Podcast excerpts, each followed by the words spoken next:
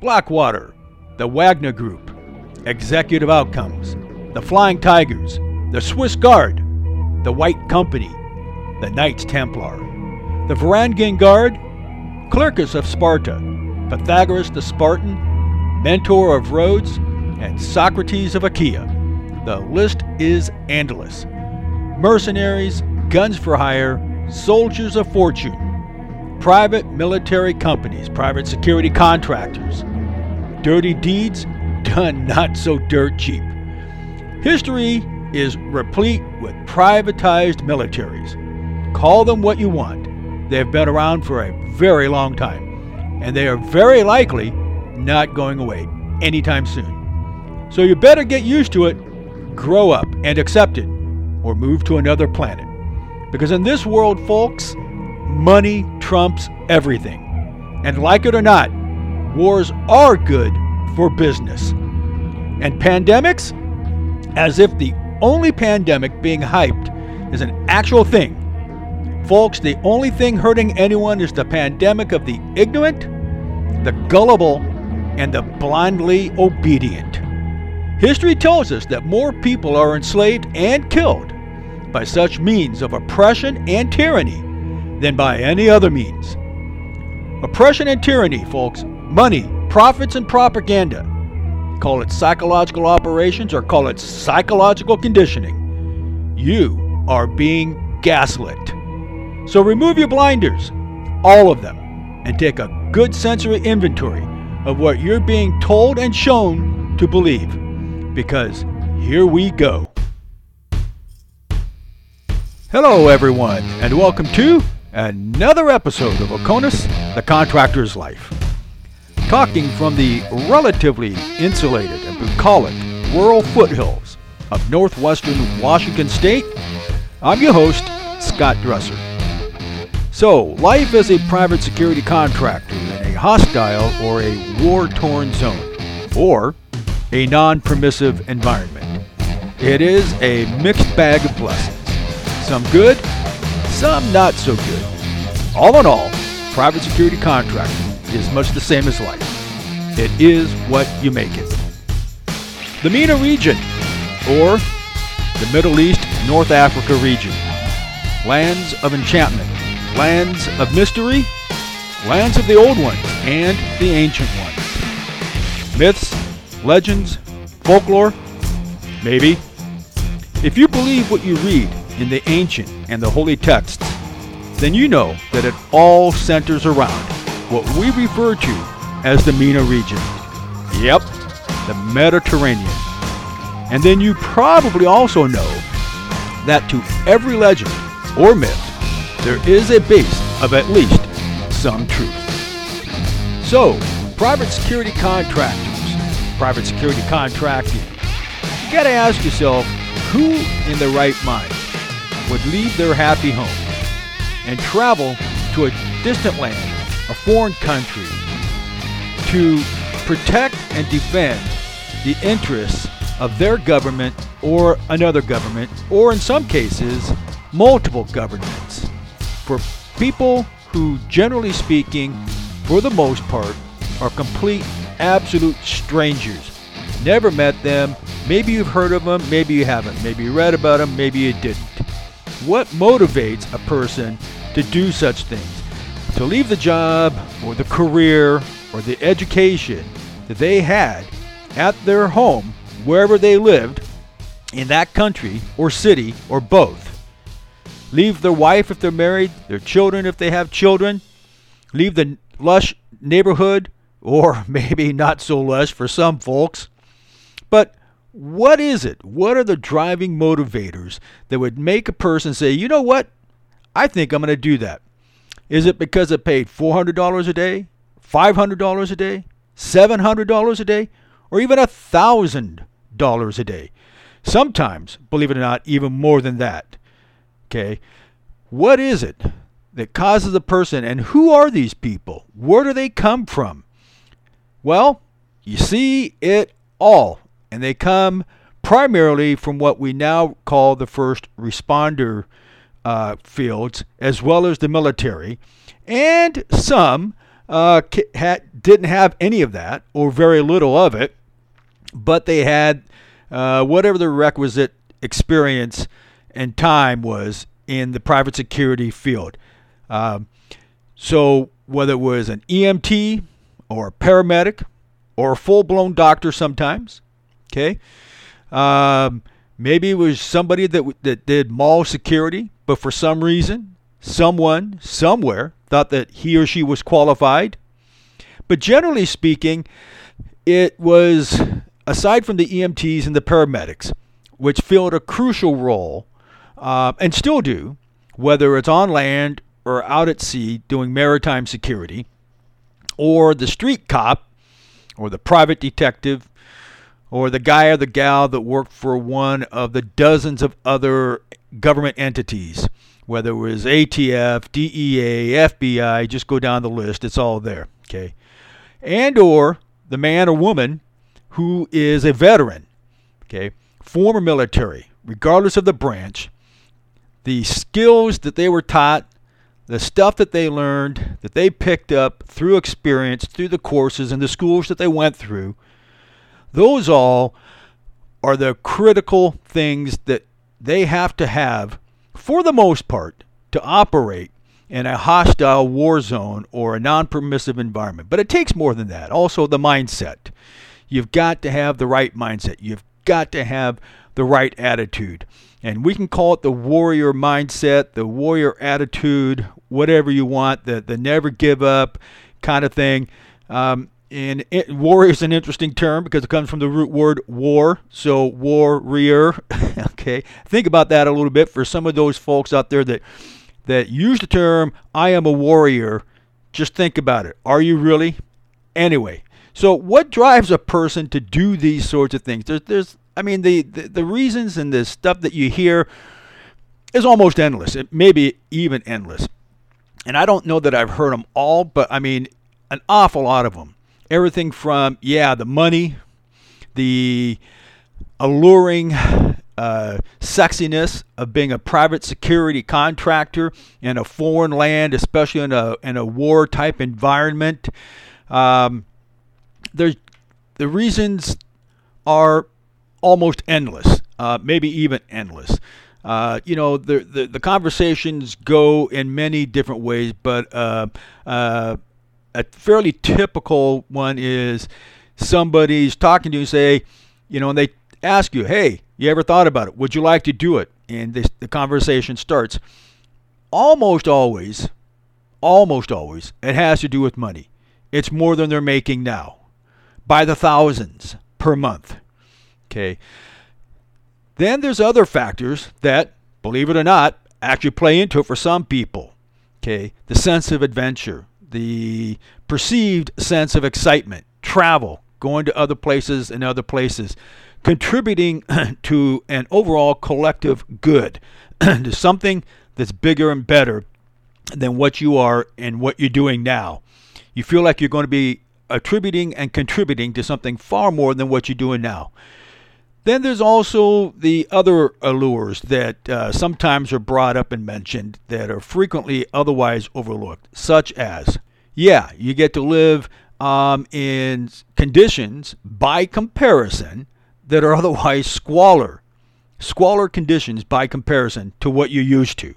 Okay, the infrastructure is not what it is here. The support is not what you have here. Okay, your room and the amenities in your room are not what you have here. Okay, you're you may be challenged for your meals. They uh, not always and usually, but it, it can be challenging. Um, even going to the restroom. Okay, um, it's not always like it is at home. Okay, so there's so many things that are out there that appeal to everybody. Some of them are fairly common uh, appeals to a lot or most of us, but everybody has their reasons. Usually, ultimately, money's behind it. And let's let's be honest, money is important in this. And for a long time, um, up until probably somewhere between 2013 and 2015, it was the money and the and there was extra money for this and extra money for that. So you had your base salary or your base pay, plus you had these other offsetting um, pay adjustments to the scale that took you from say what might be advertised as a base pay of anywhere between 250 to 350 dollars a day. But when you get this this and this you're making 500 or 600 or 700 dollars a day. Whatever. They're saying man that's you know in a lot of cases for a lot of us, uh, it was two or even three times what we're making here at home, regardless of, of how much we enjoyed here at home. It's like, huh, you know, if I could do that for three to five years, some guys talk about seven to ten, but if I could do that for three to five years, man, okay, you know where I'm going with that. So the motivations and the reasons why a person would get up and leave everything that they've come to know and that they've built to go somewhere else in a foreign land, foreign country, okay, the reasons are not dissimilar, but they're not always the same as to why a guy or a gal would raise their hand and volunteer to be in the military. And oftentimes, you get nice, flowery, nice, rose smelling uh, flatteries like, you know, you'll be the expert, you'll be the advisor, you'll be the consultant, you'll be the go to guy. Now, originally, a lot of guys and gals, uh, mostly guys on the private security side, went over there in the early parts of the Second Gulf War, uh, Second Iraq War, whatever you want to call it, um, primarily for the money, but also a lot of them, the common refrain was, you know, that's what I did for 10 or 15 or 20 years. It's all I know. And they kind of want me to do pretty much the same sort of thing, but for a whole lot more money.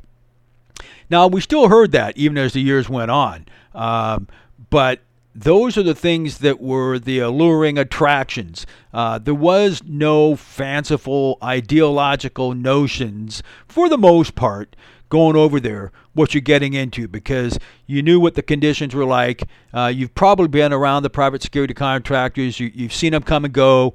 Uh, you knew what the conditions were that they lived in and they worked in and that they operated in. Uh, so you go from a place like, for example, Kuwait or most of the countries that are part of the UAE all the way down to Saudi Arabia, uh, where starting probably around 2006, 2007, uh, things started to quiet down and wind down, at least in Kuwait. And you know, because a lot of it didn't really go much further south than, than Kuwait for the most part. Um, not that there weren't security concerns in all those countries, but come, you know, somewhere between 2007 2008, uh, as we moved from Kuwait, you know, as you go push further north, uh, from 2003 to about 2007 2008, things were, were, were quite different. The and you've probably seen it and read it and heard it a lot yourself because almost all the videos um, and all the pictures and all the stories you've read about this stuff took place in Iraq and Afghanistan. So you go from a place like in Iraq, I mean uh, Kuwait, um, and, and and the country south of Kuwait, where your chances of being seriously injured or killed were minimal at best for the most part starting around 2007 anyway, uh, maybe even arguably 2006 or 5. Uh, so you go into Iraq and Afghanistan all the way up through probably even to, to this day. Uh, well, forget Afghanistan because we're not in Afghanistan, at least uh, certainly not like we used to be. Um, those that all went away uh, for the most part, with the exception of say the uh, State Department and other uh, um, government agencies that operate over there on a furtive basis. So, but prior to that, prior to that pullout, okay, and and still to this day, there's still stuff in Iraq. Most of it's on truly on the private side. There, and and uh, the stuff that's quasi government is almost exclusively uh, the State Department and the other alphabet agencies that are still out there where they have those contracts uh, throughout the MENA region. So you go into those countries and you still, to this day, it's it's it's not what we would call a safe environment. Okay, you can and people still do get hurt, tripped up, even killed. Okay, and not always as a result of direct uh, fire. And there were plenty of guys and gals uh, that really, you know, it, uh, there was no, you could not necessarily look at a person and say, yeah, that person works in Kuwait for this reason. That person works in Iraq for this reason. Everybody had their different reasons. So if you had what it took to be a private security contractor in Iraq or Afghanistan or Kuwait, okay, the reasons that some people took contracts in, say, Kuwait as opposed to Iraq were probably as varied and different as the people that opted for the contract in Iraq or Afghanistan versus Kuwait. Okay. Quite often, the people that had already been in one of those countries or another country and had already seen or been a part of, in some way or another, uh, the wars, sometimes, maybe more than that, sometimes, oftentimes, you would meet those people in the countries like Kuwait, and they were like, you know, been there, done it, seen it, don't want to do it anymore. I like it here. I don't make as much money, but the tempo and the lifestyle and the the lack of risk, um, it, it, this is what I want. So, and then you ask them, well, why don't you just go home and get a job back at home? And again, their responses and their reasons were as varied as plant and bug life. Okay. Same sort of thing with the guys and gals that chose to go back to Iraq and Afghanistan. Usually, you got a sense that if they'd been doing this for a while, there was something that they were missing, something that happened, something that they remember from the past, recent or distant, that kept them there or kept them going back there. Okay. Uh, so again, the reasons varied. I mean, as widely as bug and plant life. It just you just didn't know for sure. You couldn't just say, "Yep, that person's cut out for this. This person's cut out for that." I mean, sometimes you can, but usually, you know, something happens and the person just snaps. But again, a lot of it, a lot of it was driven by money. I mean, I can't accurately recollect the vast numbers of times that I saw, I forget what they called them, but basically recruiting parties, in person recruiting parties they're usually held somewhere on the economy in Kuwait. But you'd sometimes see them in other places as well. And it seemed like every day for that year, it seemed like every day there were multiple people talking about getting jobs with a different company in another country or in this country or whatever for the money. Okay?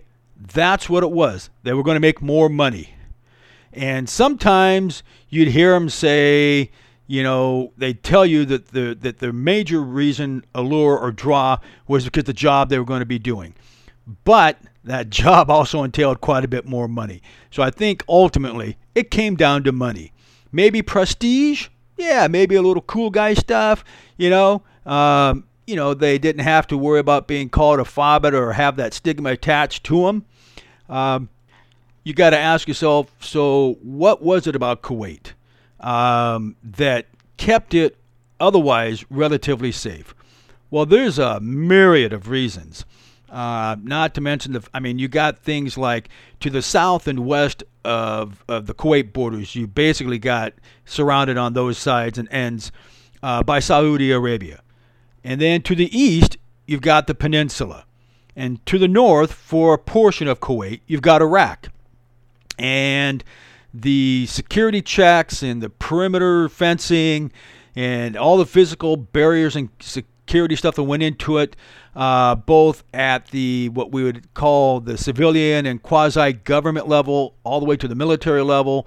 I mean, there were just the the security posture and the efforts that went into keeping Kuwait safe, along with the rest of the countries in that region as you go south, were pretty pretty amazing. And for the most part, if you were paying attention, you saw them.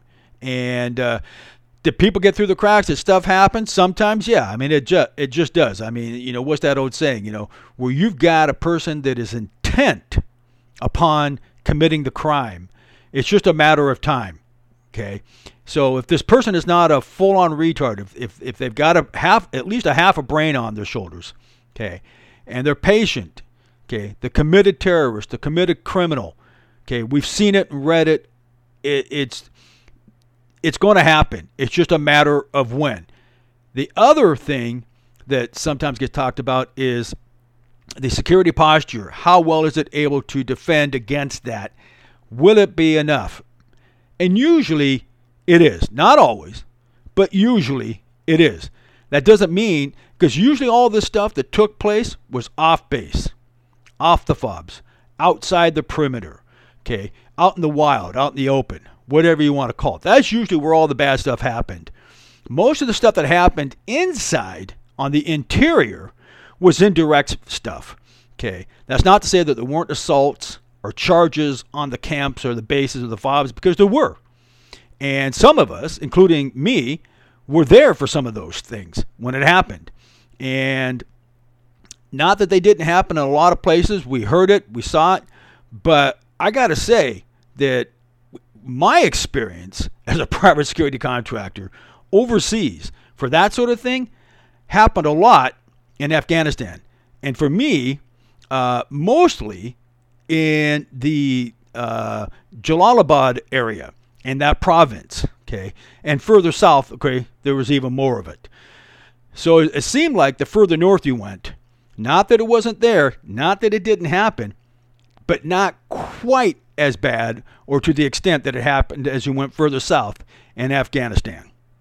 So when you're talking about motivators and reasons why a person does these things, like me, for example, I mean, I was just, I had, uh, oh man, multiple careers over my course of years, and I just, you know, I was just sick and fed and tired fed up with all with all the shenanigans and and the blustery and the bluffing and you know the chest puffing and the chest thumping and and everybody going on and I just everybody it was like a rat race. I mean the proverbial rat race and it just every day, every week, every month it was the same. The lies, the deceit, the everything. Okay, constantly having to fight for more money or this money that you were owed, this, that, one thing, another. There seemed to be, when you're overseas, especially in a war environment, there seems to be a certain level of sincerity, or uh, some would call it integrity, whatever you want to call it, character. I mean, all those things, there was a certain level of it that at sometimes was like, wow, this is awesome because that's all there is integrity, character, uh, sincerity, um, people doing what they say they're going to do. So aside from the money, because you know the money was was probably the number one when you take at all the allures and all the factors you look at, the money was the number one thing.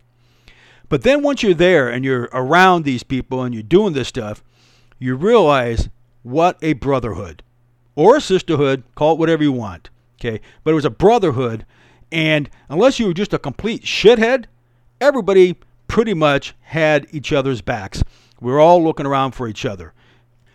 Pogues, posers, wannabe, yeah, they were everywhere. Uh, you know, uh, sometimes uh, just, you know, a few of them. Other places, a lot of them.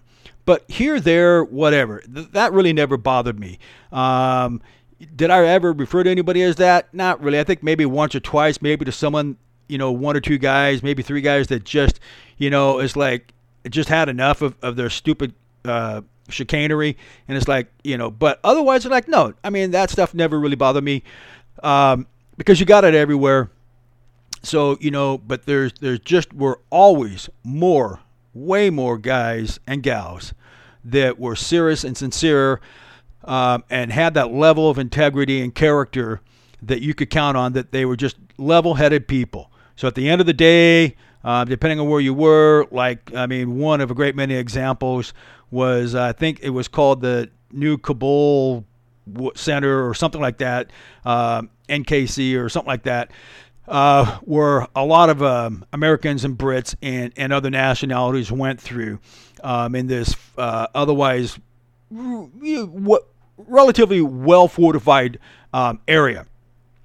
So you go there and you might just be transiting, you might be working there, whatever, for a few days or a week or whatever you're there.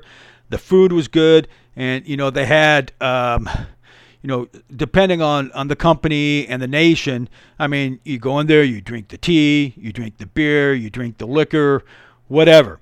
Okay, and you just sit down, you play some cards, you play some poker, um, some pool, um, you know, whatever, or you watch TV. You know, you just wind down, relax, and you know, take a deep breath and just let it out, um, and get back to the day, either the you know the next day after your day off or or whatever. So you had that stuff going on, and you know some I think probably most people, when they engaged in what was otherwise a quote unquote illegal activity because it was against General Order Number One, usually took it back to the room and kept it in their room, whether it was alone or with, you know, one or two or maybe a small group of, of tight, close friends that they could trust. Um, so that stuff went on a lot. Was it pervasive? Maybe, arguably. I never really had a problem with it as long as they could keep it under wraps, as long as they could keep a lid on it didn't overdo it, uh, didn't go out and cause problems, didn't bring any disgrace to themselves, but more importantly, to the rest of the people in the company or on that contract. Okay, didn't show up the next day with a hangover. I mean, there were people that did, and those were addressed and taken care of.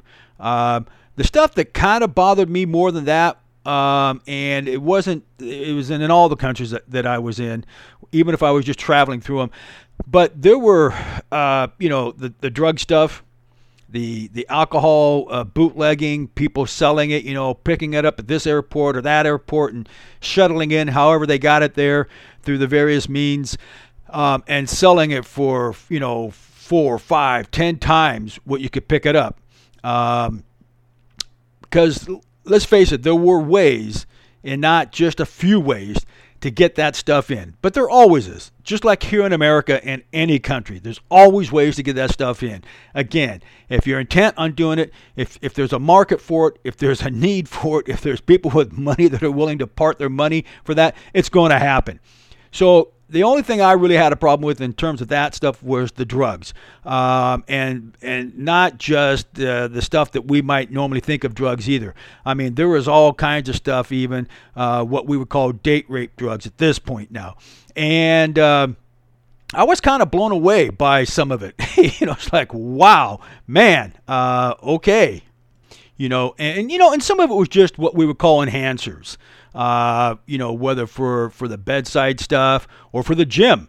Um, and you could usually tell when a when a guy was was doing the steroids thing.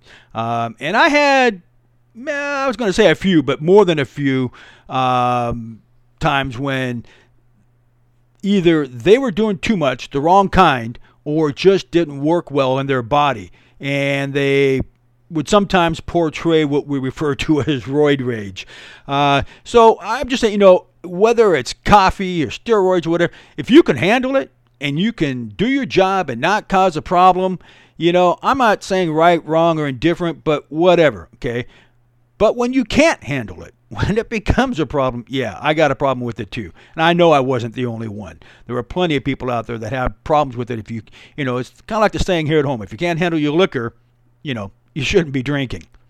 You know, and people go, oh, You were drinking? Well, yeah, you know, it, it, wasn't an uncommon thing for a lot of most people to have a nightcap.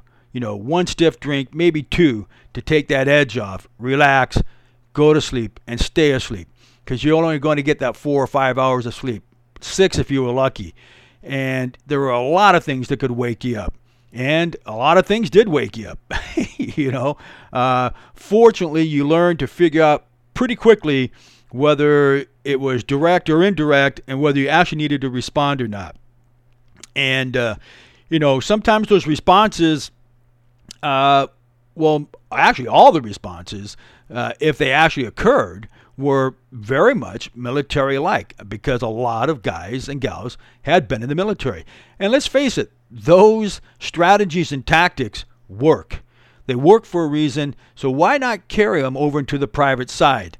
Okay, we're talking about staying alive and keeping others alive and keeping them safe, okay, and defending uh, where you live, okay. So all the reasons to go into why uh, a man or a woman would, would leave their otherwise happy, healthy career here in the States and go do this stuff. You know, so I've already talked about them, but, you know, then it's like when it's done, So whether you just did it for three to six months, or you did it for a couple or a few years, or you did it for seven or ten years, or however long you did it, or still doing it, okay, there there is a sense of longing. There is a sense of wanting to go back and do it again. And I think most of us still harbor that. You know, we want to do it, we'd like to do it again. Um, whether we're capable of doing it or not is almost immaterial. I mean, some of us recognize that we aren't, and some of us recognize that we still are, but we choose not to uh, for a variety of reasons. And you know, and that transition, getting back into normal society, takes a long time. I had a conversation with with a good buddy of mine here uh, this within the last week, and uh, man, he's you know he's still suffering uh, not only from his stuff with the military, but as a contractor as well. And he's been out of the game for a number of years. Um, and we had a nice long conversation, probably two hours on the phone, just talking, just two guys talking, chit chatting. Um, and it was good therapy uh, for both of us. Uh, probably, I think he even said, even better for him than for me. But, you know, so that's the, you know, that's another thing, you know, talking, talking with people on the phone, um, in person, you know, being able to get out and, and, and get, you know, that PTSD, whatever you want to call it, man, it is it is a no joke mofo because it's hard and it takes time. But ultimately, like most, if not everything in life, you have to want it. You have to want to do it. You want to have to get there. And you've got to find the motivation and the drive, whatever it is, that'll help propel you to get to where it is that you want to be. So it's not like I don't think anybody is actually telling us or suggesting to us that we just forget about it. You can't. You, you just can't.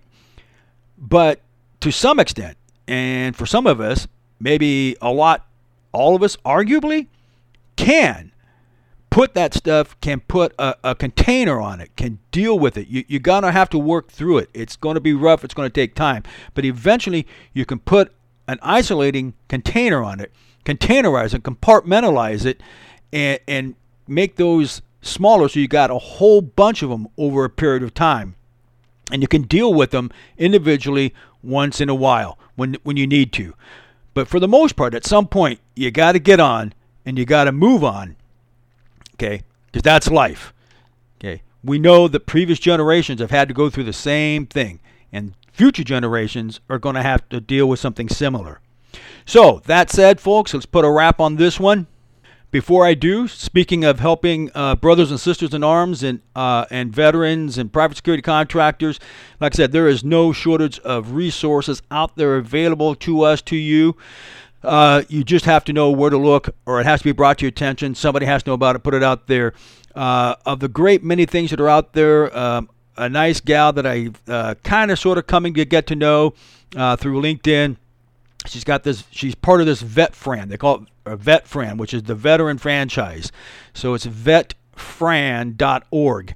Uh, so if you're a veteran and you're looking for business opportunities, um, I looked at the website and it's, it's interesting. So if you're looking at starting a business, a franchise business in particular, and you're a veteran, check out vetfran.org. So, thank you, everyone, for taking time out of your day, afternoon, or evening to listen to me talk about private security contracting overseas, as well as some of my experiences as a private security contractor overseas. Thank you again to Cava Cohen and Colin Perry for the intro music, and thank you to Andres Rodriguez for the outro music. Thank you to my wife, for whom I owe immeasurable gratitude, my children, and all the folks, male and female, who have been a part of my life and still are.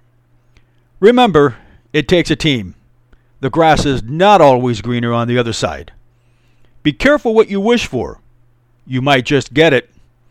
Stay humble, stay safe, and keep others safe by staying frosty. And until next time, keep it real.